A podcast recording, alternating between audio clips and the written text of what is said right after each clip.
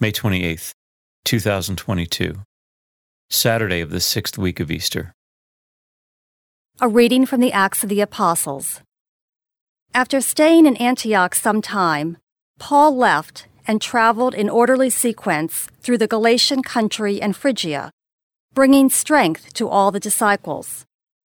A Jew named Apollos, a native of Alexandria, an eloquent speaker, arrived in Ephesus.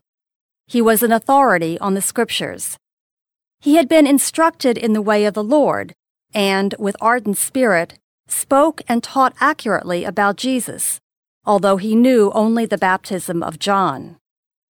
He began to speak boldly in the synagogue, but when Priscilla and Aquila heard him, they took him aside and explained to him the way of God more accurately. And when he wanted to cross to Achaia, the brothers encouraged him and wrote to the disciples there to welcome him.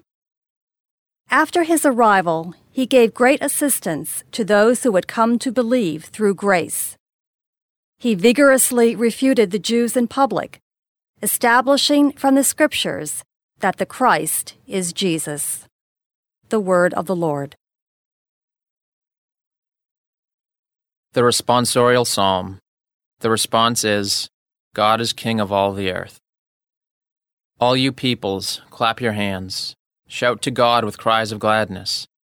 For the Lord, the Most High, the Awesome, is the great King over all the earth. God is King of all the earth. For King of all the earth is God. Sing hymns of praise. God reigns over the nations. God sits upon his holy throne. God is King of all the earth. The princes of the peoples are gathered together with the people of the God of Abraham. For God's are the guardians of the earth, he is supreme. God is king of all the earth. A reading from the Holy Gospel according to John.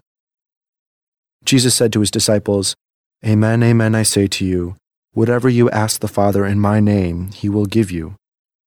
Until now you have not asked anything in my name. Ask, and you will receive, so that your joy may be complete. I have told you this in figures of speech.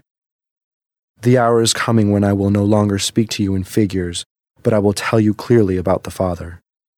On that day you will ask in my name, and I do not tell you that I will ask the Father for you.